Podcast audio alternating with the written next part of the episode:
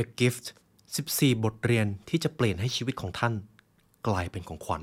ผมมีโอกาสได้อ่านหนังสือเล่มนี้ครับผมอาจจะบอกก่อนเลยว่าหนังสือเล่มนี้ท่านจะรับรู้ได้ถึงความรู้สึกของอดีตนักโทษในค่ายกักกัน Auschwitz ครับแต่สิ่งที่ท่านจะได้รับไปจากหนังสือเล่มนี้ก็คือของขวัญแห่งชีวิตในชีวิตของเราแต่ละครั้งไม่ใช่ทุกครั้งที่เราจะเจอแต่เรื่องที่ดีบางครั้งความเลวร้ายความล้มเหลวกลายเป็นเรื่องที่หลีกเลี่ยงไม่ได้แต่สิ่งที่เรามีอำนาจมากกว่านั้นก็คือวิธีการตอบสนองด้วยความคิดของเราหากเราสามารถมีอิสรภาพได้ตั้งแต่ภายใน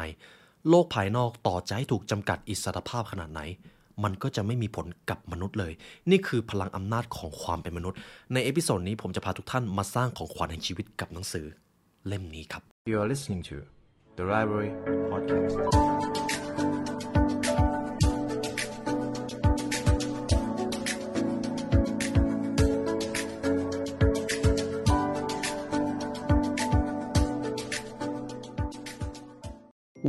ีๆเริ่มต้นที่นี่ House หกสิบสี่ ผ้าปูแปดร้อยเส้นได้นุ่มลื่นเย็นสบายทำจากคอตตอนแท้ ร้อยเปอร์เซ็นต์ ลูบแล้วลื่นผิวส้นเท้าแตกแค่ไหนผ้าก็ไม่เป็นขุย House หกสิบสี่ ผ้าปูที่นอน แปดร้อย เส้นได้เย็นสบายยิ่งซักยิ่งนุ่มในเอพิโซดนี้ครับผมจะพาคุณผู้ฟังทุกท่านมาเรียนรู้กับหนังสือ The Gift ครับชีวิตคือของขวัญ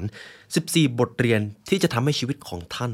กลายเป็นของขวัญต้องบอกก่อนว่าหนังสือเล่มนี้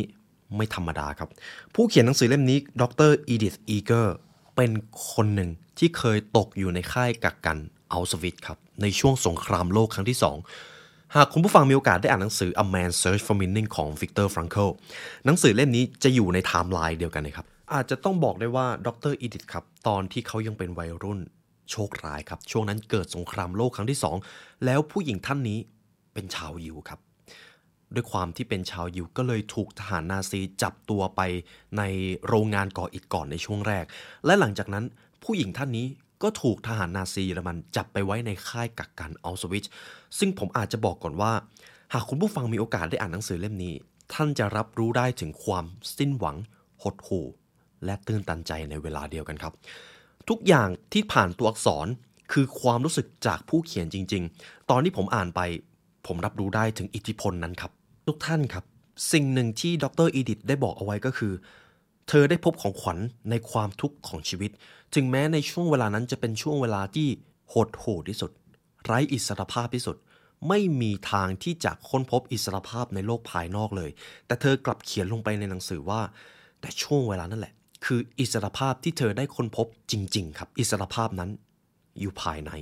ถึงแม้ว่ามนุษย์จะถูกจำกัดอิสรภาพต้องเจอสถานการณ์ที่ยากลำบากขนาดไหนมนุษย์จะยังค้นพบอิสรภาพและความหวังเจอเสมอครับนั่นคือความมหัศจรรย์ของพวกเราตอนแรกหากเราได้ยินประโยคนี้จากคนทั่วไปเราอาจจะรู้สึกแปลกๆแต่พอประโยคนี้มาจากหนึ่งในผู้รอดชีวิตจากค่ายกักกันนาซีมันจะทำให้ท่านสนใจขึ้นมาทันทีตัวผมเองตอนที่ผมได้อ่านผมสนใจเลยครับ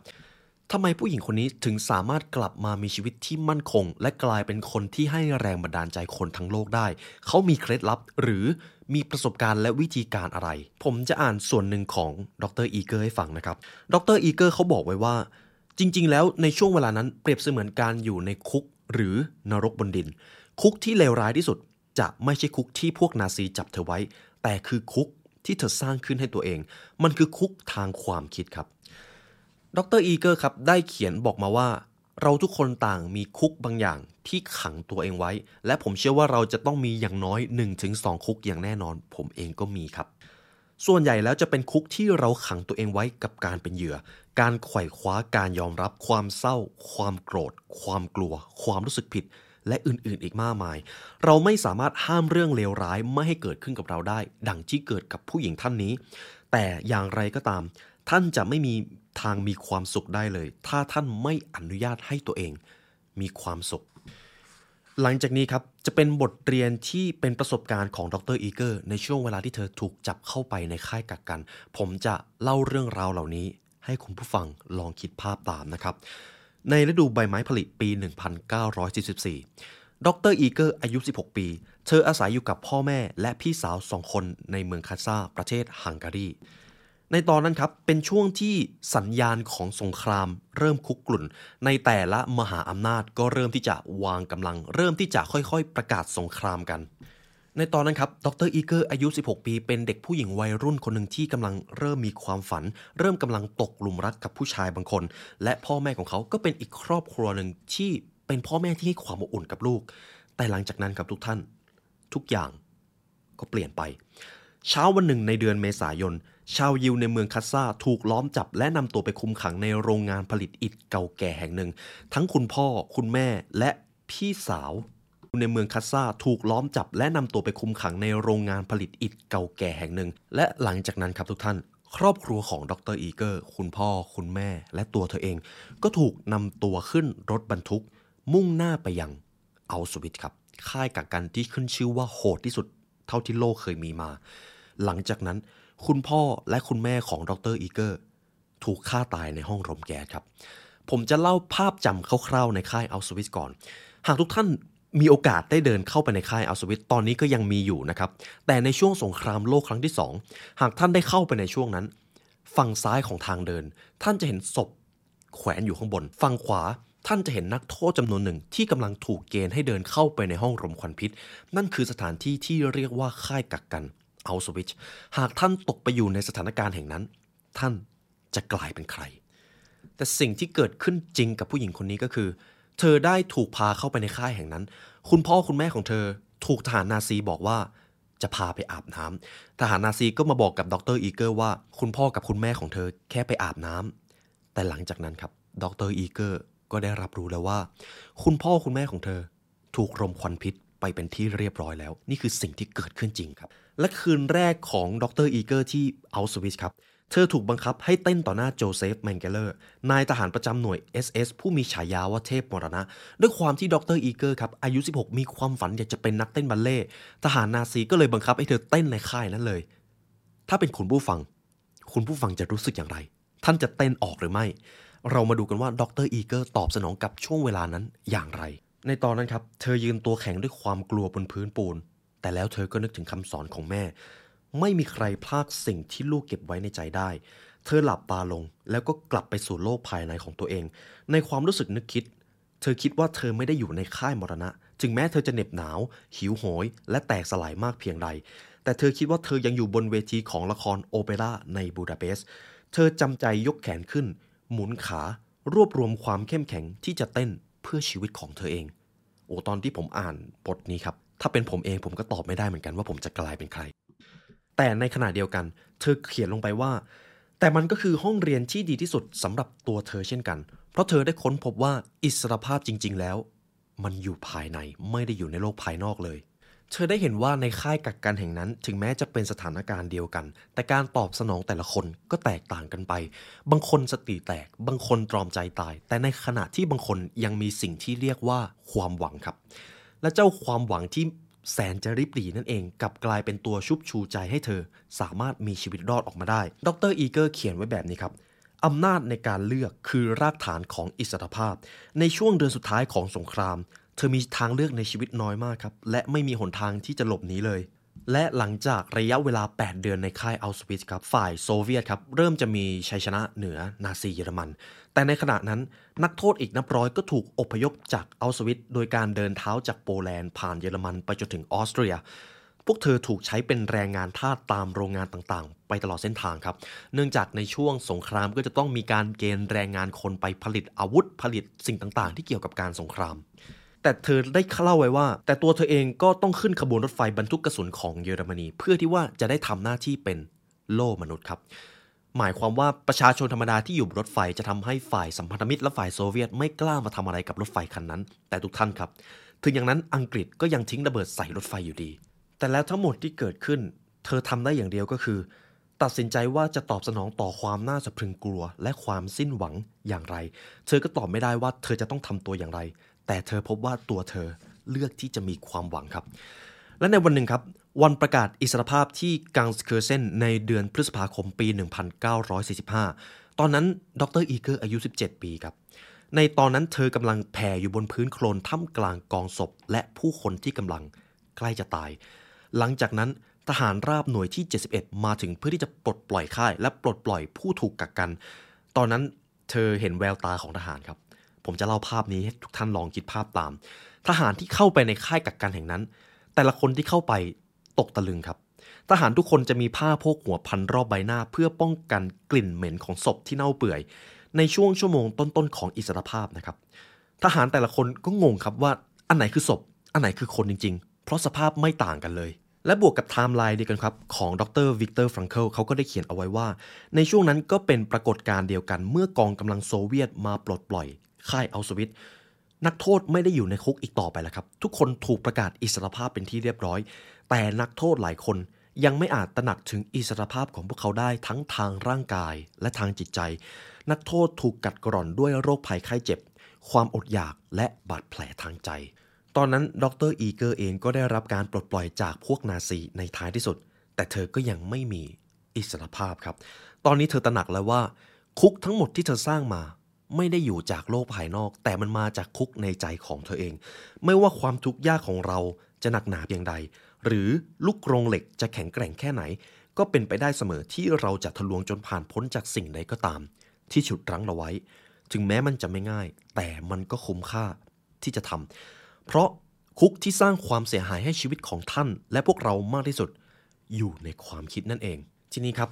นี่ก็เป็นเรื่องราวจากประสบการณ์จริงของดร. อีเกอร์นะครับผมอาจจะบอกได้เลยว่าสงครามไม่เคยส่งผลดีกับใครเลยและ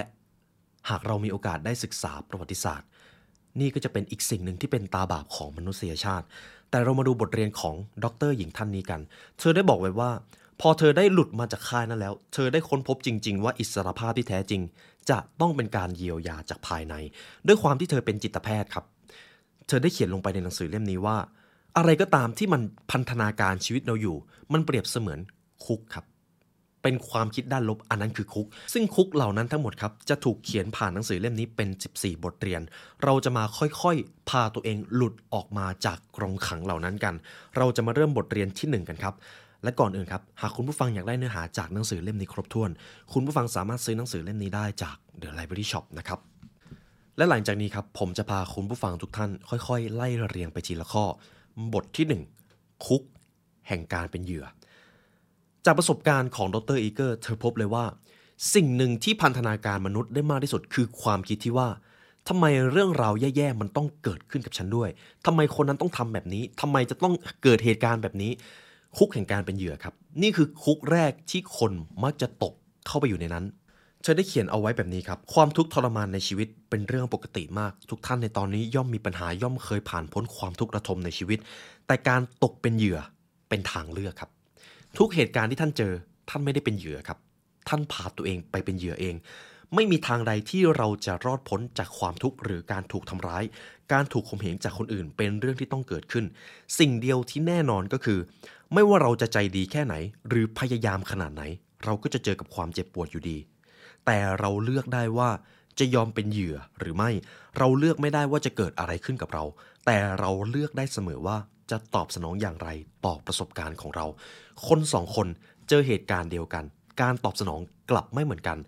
ในค่ายกักกันอันโหดร้ายแห่งนั้นสถานการณ์เดียวกันแต่ละคนอาจจะตอบสนองไม่เหมือนกันบางคนอาจจะยังมีความหวังบางคนอาจจะตายไปตั้งแต่ข้างในแล้วดังนั้นครับหากใครก็ตามเวลาเจอปัญหาแล้วจะถามอยู่เสมอว่าทำไมทำไมเรื่องนี้ต้องเกิดขึ้นกับเราทำไมเราต้องตกงานทำไมคู่ของเราถึงต้องไปมีคนอื่น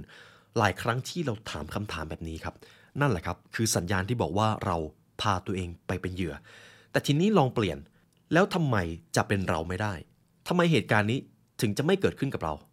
หรือถ้าเหตุการณ์นี้มันเกิดขึ้นจริงๆแล้วยังไงต่อเราลงมือทำอะไรได้บ้างเพราะหากความทุกข์เป็นเรื่องปกติสามารถเกิดขึ้นกับใครก็ได้แล้วทำไมมันถึงจะเกิดขึ้นกับเราไม่ได้มันเป็นกรอบความคิดมันเป็นการเปลี่ยนความคิดเลยครับแต่เจ้าความคิดนี้จะทำให้ท่านกลายเป็นผู้มีอำนาจเหนือชีวิตดร.อีเกอร์เขียนไว้แบบนี้ครับในตอนนั้นคุณพ่อคุณแม่ของเธอไม่มีทางเลือกเลยว่าชีวิตของพวกเขาจะจบลงอย่างไรแต่ตัวเธอนั้นยังมีทางเลือกมากมายเธอสามารถเลือกที่จะรู้สึกผิดก็ได้ที่รอดชีวิตออกมาเมื่อมีคนอีกนับล้านรวมทั้งคุณพ่อคุณแม่ของเธอเสียชีวิตหรือเธอจะเลือกใช้ชีวิตต่อทำงานและเยียวยาด้วยการปลดปล่อยความยึดมั่นในอดีตก็ได้ครับเธ อเลือกได้หมดเลยเธอสามารถโอบรับความแข็งแกร่งและอิสรภาพของตัวเองได้นี่คือเครื่องมือแรกในการก้าวออกจากการเป็นเหยื่อครับเป็นการเลือกที่จะเป็นผู้กระทำไม่ใช่ผู้ถูกกระทำทีนี้ผมอยากให้คุณผู้ฟังครับเข้าหาสิ่งใดก็ตามที่เกิดขึ้นด้วยอ้อมกอดของตัวเองเลยไม่ว่าจะเป็นเรื่องที่ดีหรือเรื่องที่แย่ทั้งหมดมีข้อดีในตัวมันเองทั้งหมดมีโอกาสท่ามกลางวิกฤตและหายนะหากเจอปัญหาที่ใหญ่ลองถามตัวเองดู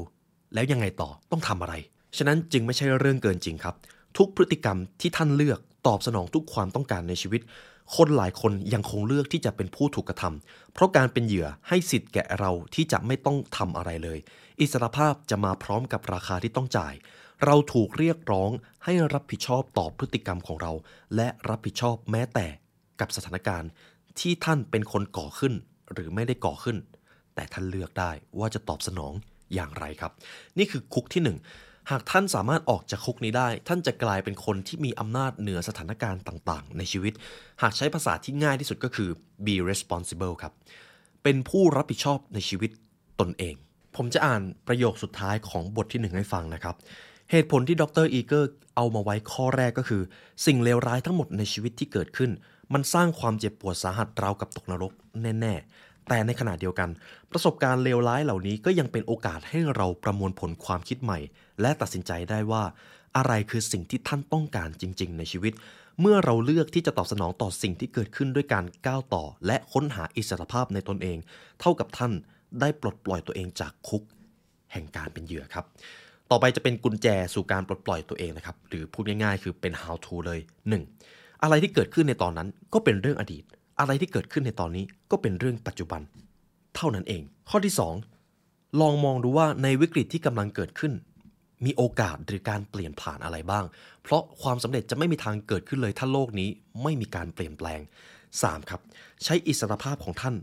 ให้เป็นประโยชน์อิสรภาพในที่นี้คือต้นทุนชีวิตที่เราทุกคนมีตัวท่านมีตัวผมก็มีอิสรภาพนั้นอยู่ในโลกภายในของท่านเองใช้ให้เกิดประโยชน์และท่านจะมองเห็นโอกาสครับนี่คือการออกจากคุกข้อที่หนึ่งผมพาทุกท่านออกมาจากคุกแห่งการเป็นเหยื่อแล้วนะครับต่อไปจะเป็นบทเรียนข้อที่สองคุกแห่งการหลบเลี่ยงครับคุกนี้คืออะไรและท่านเคยขังตัวเองไว้ในกรงขังแห่งการหลบเลี่ยงอยู่หรือเปล่าเดี๋ยวผมจะเล่าให้ฟังนะครับคุณผู้ฟังเคยเจอสถานการณ์ที่เรารู้สึกไม่พอใจหรือรู้สึกไม่ดีแต่ไม่กล้าแสดงความรู้สึกออกมาไหมครับหรือบางทีเราพยายามหลบเลี่ยงที่จะเข้าใจตนเองกับความรู้สึกนั้นท่านเคยพาตัวเองไปอยู่ในกรงขังนั้นหรือเปล่าเรามาดูกันว่าดรอีเกอร์เขียนอะไรไว้หลายครั้งครับด้วยความที่ดรอีเกอร์เป็นแพทย์นะครับเป็นนักจิตวิทยาด้วยเธอจะเตือนคนไข้ก่อนเลยว่าด้านตรงข้ามของสภาวะซึมเศร้าคือการแสดงออกอะไรก็ตามที่ออกมาจากตัวท่านมันไม่ได้ทำให้ท่านป่วยแต่สิ่งที่ท่านเก็บไว้ในตัวต่างหากที่ทำให้ท่านป่วยมีคนจำนวนมากครับมีพฤติกรรมตอบโต้ต่อสิ่งที่เกิดขึ้นมากกว่าตอบสนองต่อบ่อยครั้งผู้คนเรียนรู้ที่จะหลบซ่อนจากอารมณ์ของตัวเองเราอาจจะกดมันไว้ใช้ยาควบคุมมันหรือวิ่งหนีหากเรามองย้อนกลับไปเด็กๆนะครับเด็กๆจะเรียนรู้จากการเฝ้าดูสิ่งที่เราทำมากกว่าสิ่งที่เราพูดตัวอย่างที่เราทำจะเป็นคำสอนที่ชัดเจนสำหรับเด็กๆนะครับหากผู้ใหญ่สร้างสภาพแวดล้อมในบ้านที่ไม่อนุญาตให้แสดงความโกรธหรือไม่ยอมให้เด็กระบายความโกรธเด็กๆก็จะเรียนรู้ว่าความรู้สึกที่รุนแรงไม่ได้รับการอนุญาตให้แสดงออกหรือมันไม่ปลอดภัยในระยะยาวมันจะกลายเป็นระเบิดเวลาเหตุผลส่วนใหญ่ที่คนเป็นโรคซึมเศร้าเป็นเพราะว่าเขาไม่สามารถแสดงอารมณ์ของตัวเองออกมาได้นี่แหละครับคือที่มาที่ไปของคุกแห่งการหลบเลี่ยงเพราะท้ายที่สุดแล้วเราไม่มีทางเยียวยาสิ่งที่เราไม่ยอมให้ตัวเองรู้สึกได้เลยฉะนั้นสิ่งใดก็ตามที่ท่านรู้สึกท่านต้องเผชิญหน้าครับมันคือ self awareness ท่านต้องรับรู้ความรู้สึกของตัวเองเธอเขียนไว้แบบนี้ครับ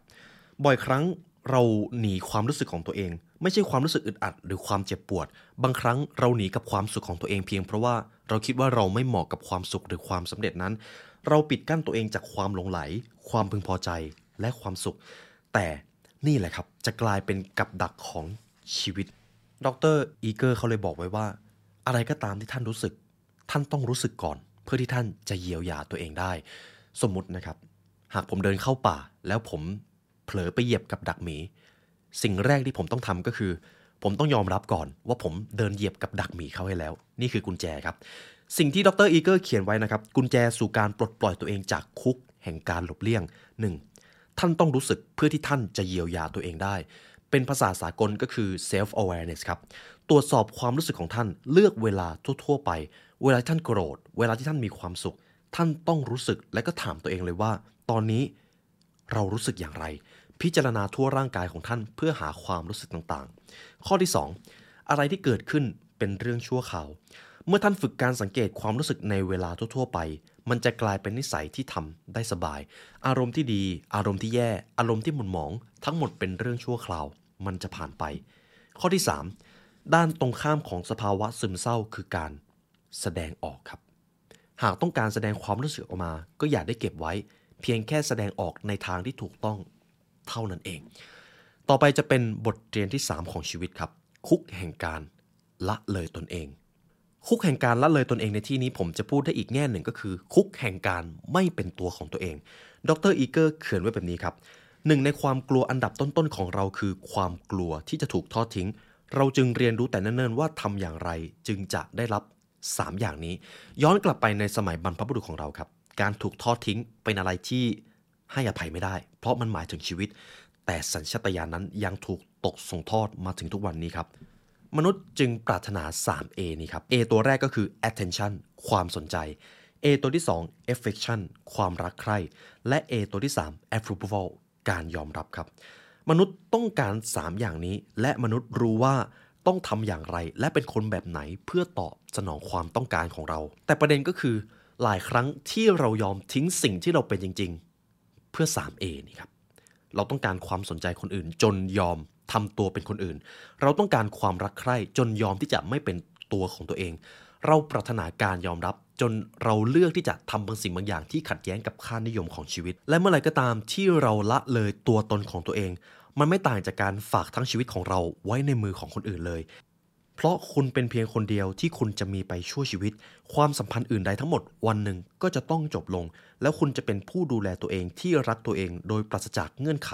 และทำตัวสมเหตุสมผลได้อย่างไรหากท่านไม่เป็นตัวของตัวเองต้องบอกเลยว่าบทเรียนข้อนี้ทำให้ผมนึกถึงกฎข้อหนึ่งในหนังสือ Twelve Rules for Life ครับจงดูแลตัวเองให้ดีเหมือนที่เราอยากจะดูแลคนอื่นเพราะหลายครั้งที่เรายอมละเลยตนเองเพื่อคนอื่นแล้วมันกลับกลายเป็นว่าความคิดนี้มันทำให้เราไม่มีความสุขดร.อีเกอร์เองก็เขียนแบบนี้ครับ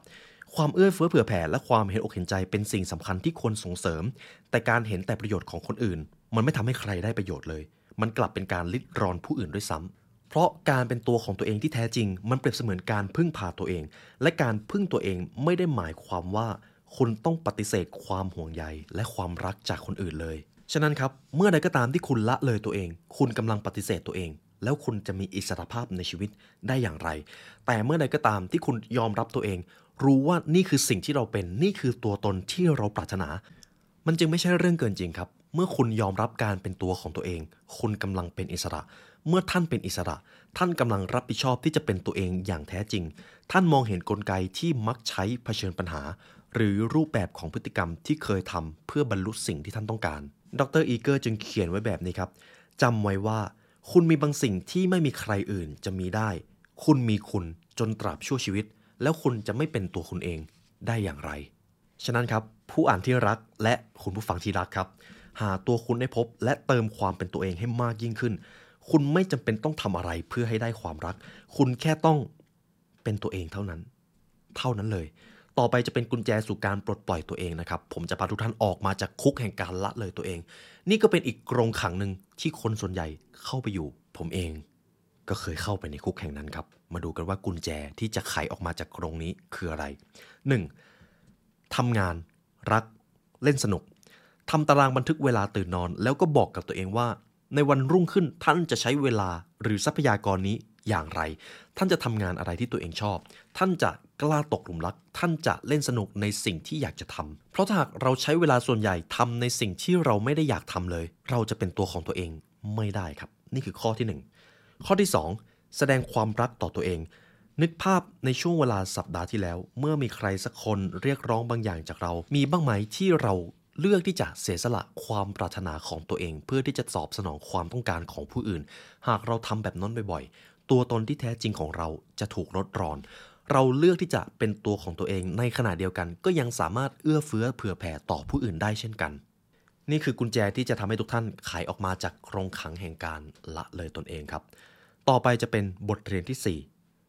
คุกแห่งความลับครับในข้อนี้อาจจะมีความลึกซึ้งระดับหนึ่งผมจะค่อยๆ อธิบายให้ฟังนะครับในฮังการีครับมีสำนวนหนึ่งที่เขาบอกว่าหากคุณนั่งคร่อมเก้าอี้สองตัวคุณก็จะกลายเป็นคนที่มีก้น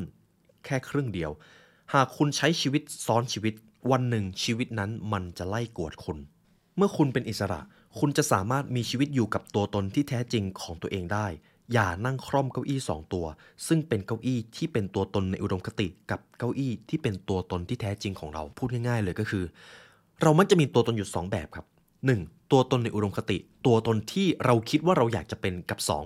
ตัวตนที่เราเป็นจริงๆเมื่อใดก็ตามที่เรานั่งคร่อมเก้าอี้สองตัว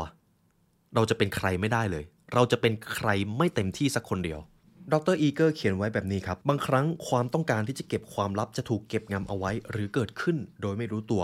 บางครั้งคนอื่นซื้อความเงียบของเราด้วยการข่มขู่หรือบีบบังคับแต่ไม่ว่าจะด้วยวิธีใดความลับก็เป็นสิ่งที่อันตรายเพราะมันสร้างและค้ำจุนบรรยากาศของความละอายและความละอายก็คือบทสรุปสำคัญของการเสพติดต่างๆอิสรภาพจะมาจากการเผชิญหน้าและพูดความจริงสิ่งนี้จะเป็นไปได้ก็ต่อเมื่อเราสร้างบรรยากาศแห่งความรักและการยอมรับในตนเองข้อนี้เปรียบเสมือนบทเรียนที่สองกับสามมารวมกันครับฉะนั้นข้อนี้ตรงตัวครับอย่านั่งคร่อมเก้าอี้สองตัวเมื่อท่านเป็นใครก็ขอเป็นให้เต็มที่และเลือกที่จะเป็นตัวของตัวเองเราจะมาดูกันว่าเราจะปลดปล่อยตัวเองจากความลับได้อย่างไรกุญแจดอกที่หนึ่งความซื่อตรงเริ่มจากการเรียนรู้ที่จะบอกความจริงกับตัวเองมันคือการยอมรับตัวเองอย่างแท้จริงครับข้อที่สองพูดความจริงต่อหน้าผู้คนที่ให้ความรู้สึกปลอดภัยหากคุณรู้สึกแย่หากคุณรู้สึกว่ามีความลับบางอย่างที่ไม่อยากจะเก็บไว้ลองหาใครสักคนที่คุณจะสามารถอธิบายเรื่องราวเหล่านั้นให้ฟังเพราะผมจะย้อนกลับไปในประโยคที่แล้วสิ่งที่ตรงข้ามกับความซึมเศร้าก็คือการแสดงออกอะไรก็ตามที่เราเก็บไว้นั่นแหละครับจะทำให้เราป่วยแต่สิ่งที่เราแสดงออกมามันไม่ค่อยจะทำให้เราป่วยครับนี่คือบทเรียนที่สี่คุกแห่งการเก็บความลับ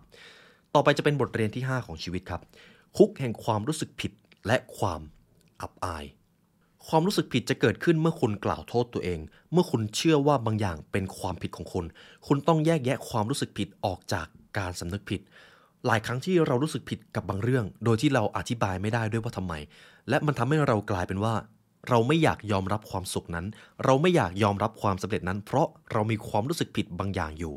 หรือบางครั้งเราไม่กล้าลงมือทำบางสิ่งบางอย่างเพียงเพราะ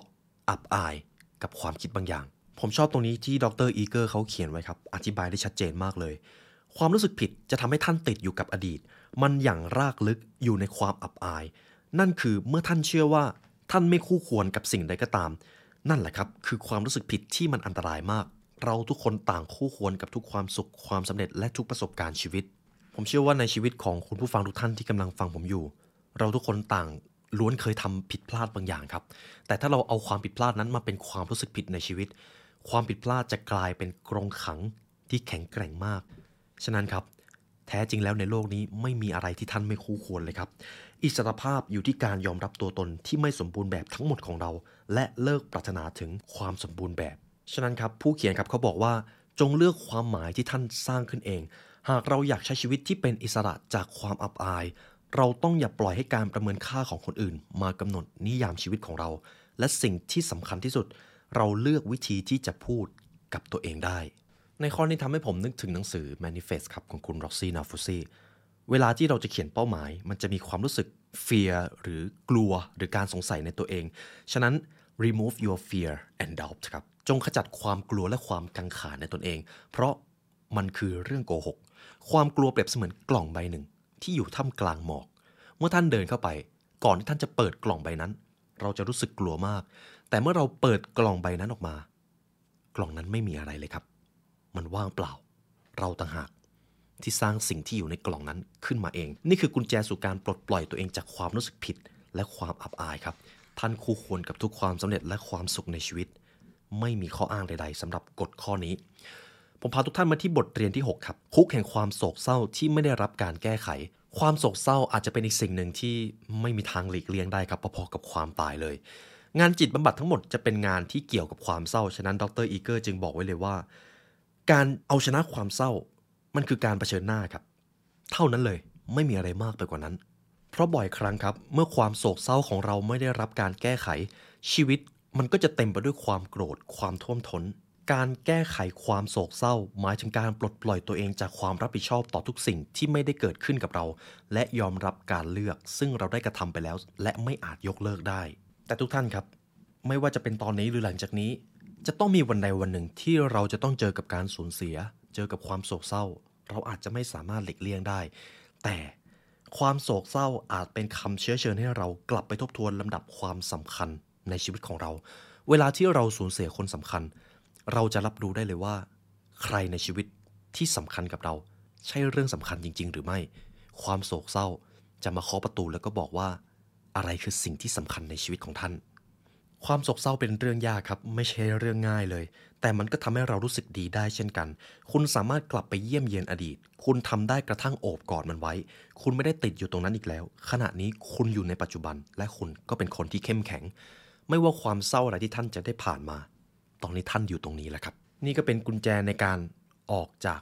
คุกแห่งความโศกเศร้าที่ยังไม่ได้รับการแก้ไขนะครับและทั้งหมดนี้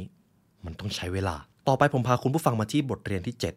คุกแห่งความคิดตายตัวผมอาจจะเรียกได้ว่าในแว็บแรกที่ผมอ่านผมคิดถึง Fixed Mindset ก่อนเลยครับดร. อีเกอร์เขาเขียนไว้แบบนี้ครับความขัดแย้งเป็นเรื่องของมนุษย์เวลาที่เราหลีกเลี่ยงความขัดแย้งเรากำลังเข้าใกล้ความเป็นเผด็จการมากกว่าสันติภาพความขัดแย้งโดยตัวของมันเองไม่ได้เป็นการจองจำสิ่งที่ทำให้เราติดกับกับดักคือความคิดตายตัวซึ่งเรามักจะใช้กับความขัดแย้ง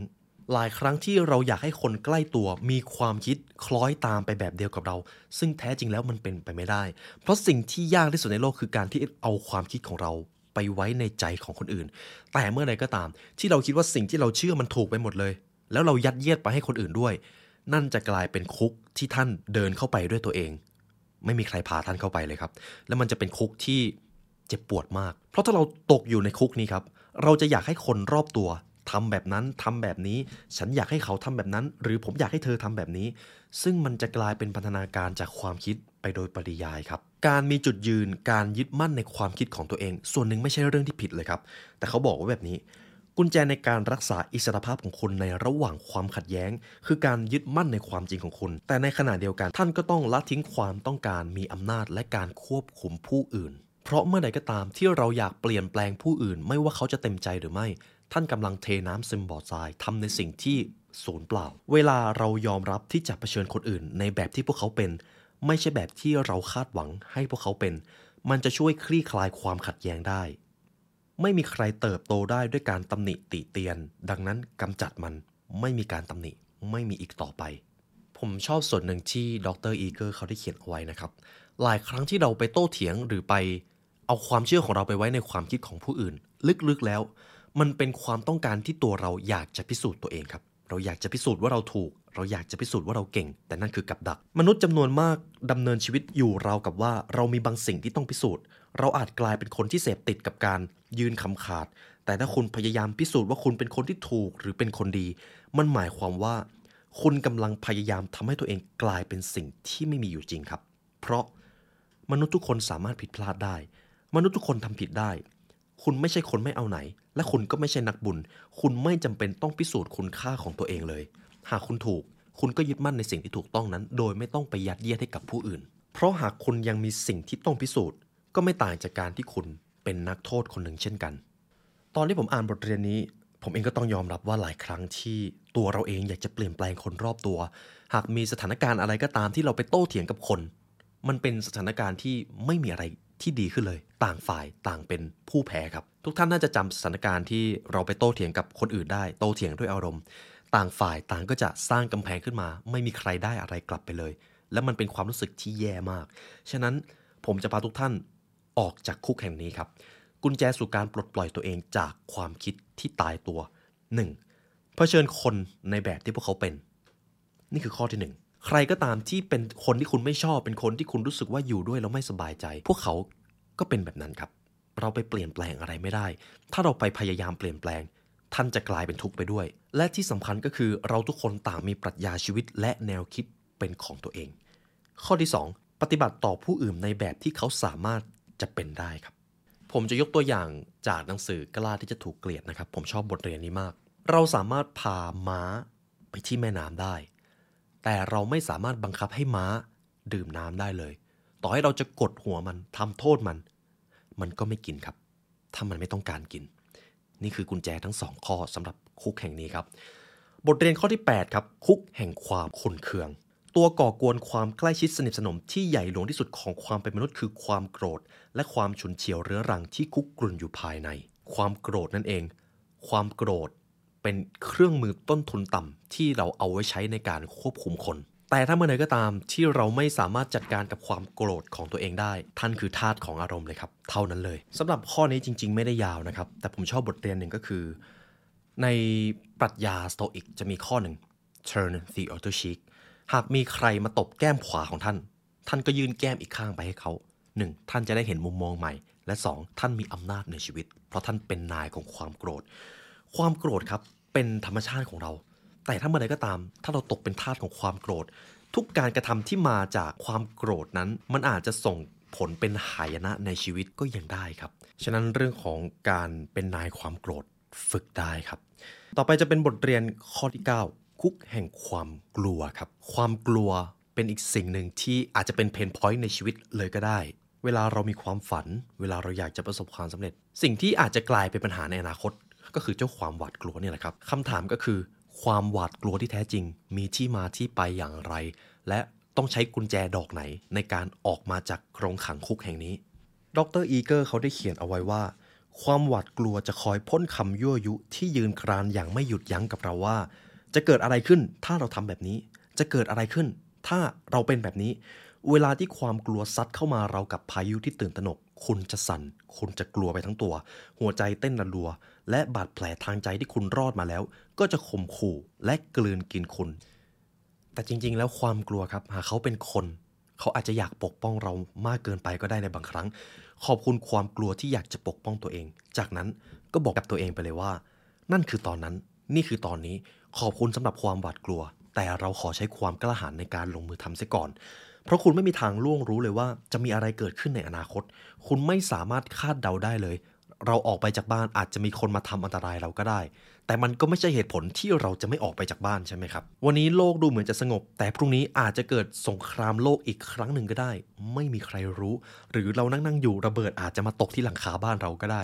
เราก็ไม่มีใครรู้ครับฉะนั้นตรงนี้บางครั้งมันอาจทำให้เรารู้สึกว่าเราอยู่ในโลกที่มีแต่พยันตรายดังนั้นเราจึงอยู่ในโลกด้วยความหวาดกลัวไม่มีอะไรมารับประกันถึงความปลอดภัยในชีวิตของท่านเลยแต่ความกลัวและความรักไม่ได้อยู่ร่วมกันและไม่จำเป็นต้องให้ความกลัวมาควบคุมชีวิตของท่าน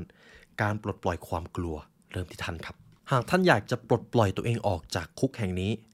สิ่งหนึ่งที่สำคัญที่สุดเลยคือภาษาที่ท่านใช้ครับฟังวลีเหล่านี้ให้ดีคุณทำจุดๆไม่ได้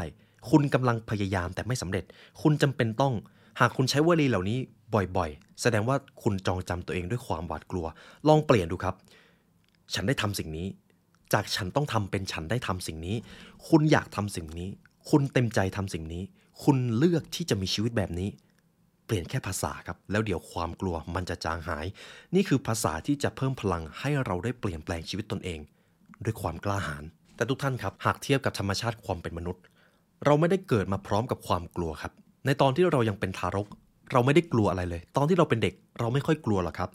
เราเรียนรู้ความกลัวมาจากที่ไหนสักแห่งระหว่างการเดินทางบางครั้งเวลาที่เราจะลงมือทำอะไรเรากลัวว่ามันจะออกมาไม่สมบูรณ์แบบมันจะออกมาไม่ดี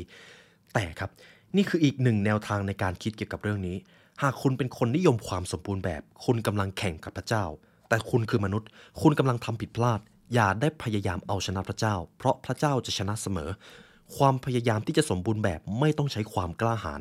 แต่การยอมรับที่จะอยู่ในเกณฑ์เฉลี่ยต่างหากที่ต้องใช้ความกล้าหาญมันคือการพูดว่าท่านพอใจในชีวิตตัวเองดีพอก็คือดีพอเพราะชีวิตที่ยอดเยี่ยมจะต้องแลกมาด้วยความเสี่ยงเช่นกันถ้าคุณไม่เสี่ยงอะไรในชีวิตเลยคุณจะไม่มีทางมีความสุขหรือแม้แต่การประสบความสำเร็จก็เป็นเรื่องที่ไม่ต้องพูดถึงเราต้องเสี่ยงครับแทนที่จะอยู่กับโลกที่เรารู้จักมักคุ้นหรือคอมฟอร์ตโซนนั่นเองเราต้องออกมาเสี่ยงกล้าเจ็บปวดหรือบางทีเราต้องเจอบางสิ่งบางอย่างที่เราไม่เคยเจอเมื่อคุณยอมเสี่ยงคุณไม่มีทางรู้เลยว่าผลจะออกมาเป็นอย่างไรและมันมีความเป็นไปได้ครับว่าคุณจะไม่ได้สิ่งที่ตัวเองปรารถนาสิ่งต่างๆอาจจะเลวร้ายลง แต่การออกมาเสี่ยงย่อมดีกว่าการติดอยู่ในลมแห่งคอมฟอร์ตโซนเพราะคุณจะได้ใช้ชีวิตในโลกอย่างที่มันเป็นไม่ใช่ในโลกแห่งจินตนาการที่ความกลัว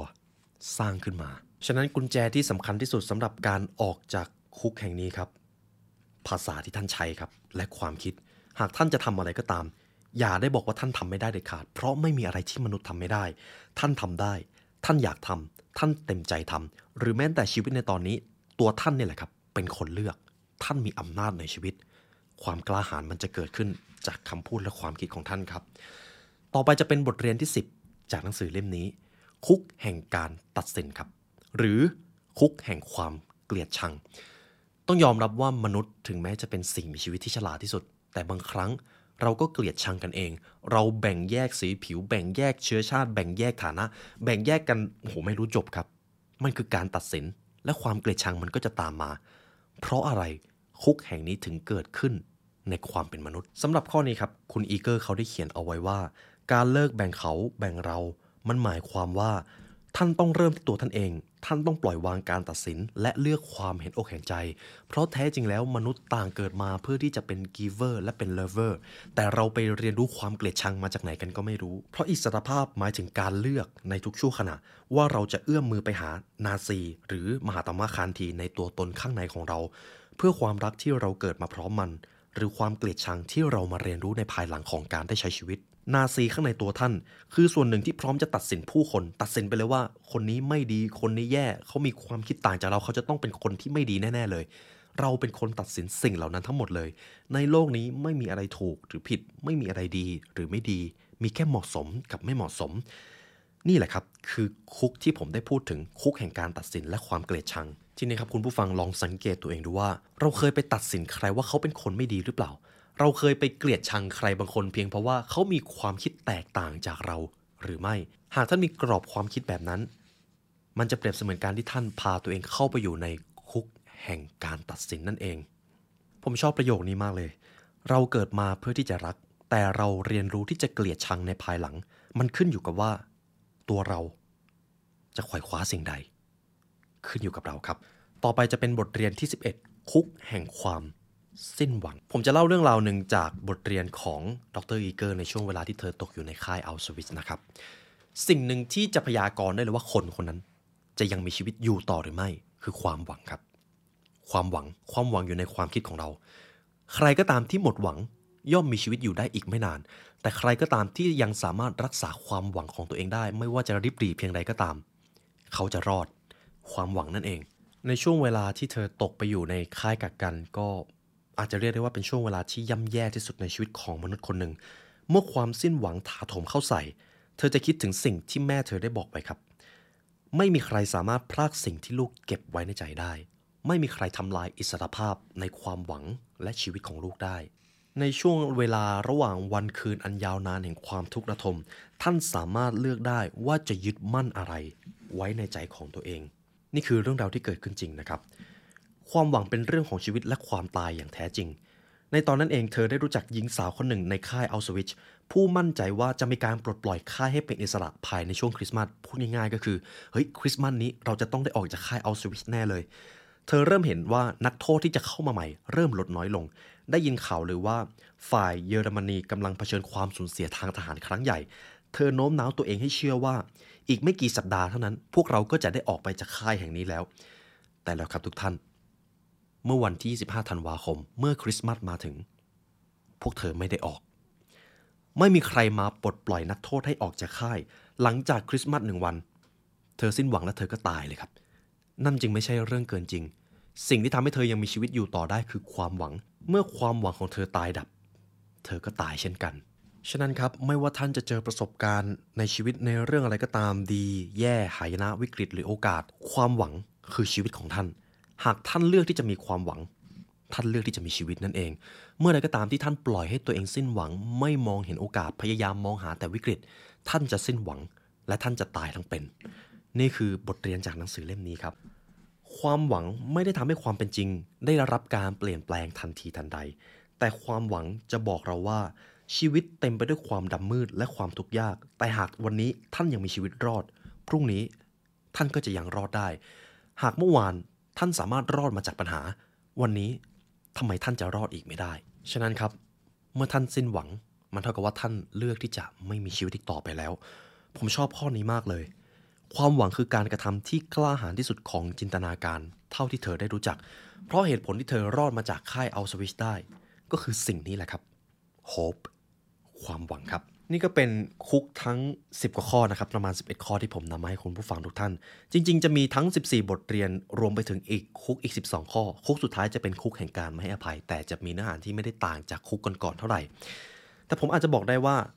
ผมอาจจะไม่สามารถนำมาสรุปได้หมดจริงๆครับเพราะว่ามีความลึกแล้วก็มีประสบการณ์หลายอย่างที่คุณอีเกอร์เองก็ได้เจอแต่บทเรียนทั้งหมดที่ผมนำมาให้ในสรุปพอดแคสต์นี้ก็เพียงพอแล้วครับที่จะทำให้ท่านได้ทบทวนตัวเองว่า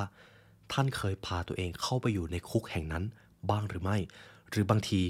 เราอาจจะยังไม่ได้ออกมาจากคุกแห่งนั้นด้วยซ้ำลองทบทวนกับตัวเองครับหนังสือเล่มนี้อาจจะเป็นอีกเล่มหนึ่งที่เปลี่ยนแปลงความคิดและจิตวิญญาณของท่านและเช่นเคยครับ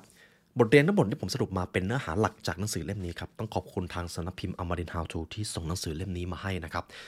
เป็นหนังสืออีกเล่มนึงที่ทำให้ผมรู้สึกว่าผมได้กลับไปอ่านหนังสือ Man's Search for Meaning อีกรอบนึงและถ้าหากคุณผู้ฟังฟังมาถึงตรงนี้ครับหากอยากเรียนรู้จากหนังสือเล่มนี้ครบถ้วนทุกท่านสามารถซื้อหนังสือเล่มนี้ได้จาก The Library Shop นะครับเพราะการเรียนรู้จะทำให้คุณเป็นอิสระครับท้ายที่สุดนี่ครับคนที่ไม่อนุญาตให้ท่านมีความสุขไม่ใช่ใครอื่นคือตัวท่านเองครับ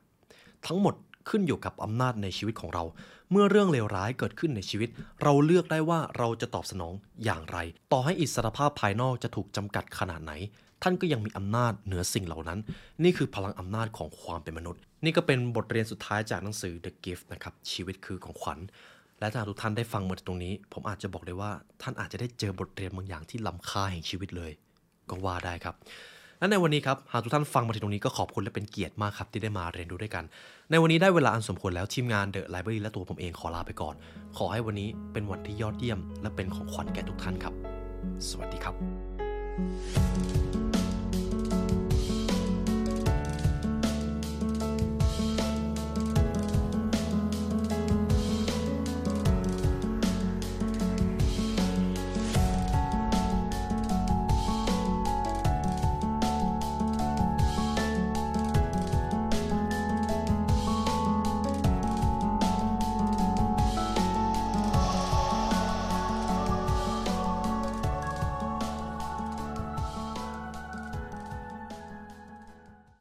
House หกสิบสี่ ผ้าปูที่นอนแปดร้อยเส้นได้เย็นสบายยิ่งซักยิ่งนุ่มติดตามเพิ่มเติมได้ที่ ไลน์ แอท แอท เอช เอ ยู เอส หกสิบสี่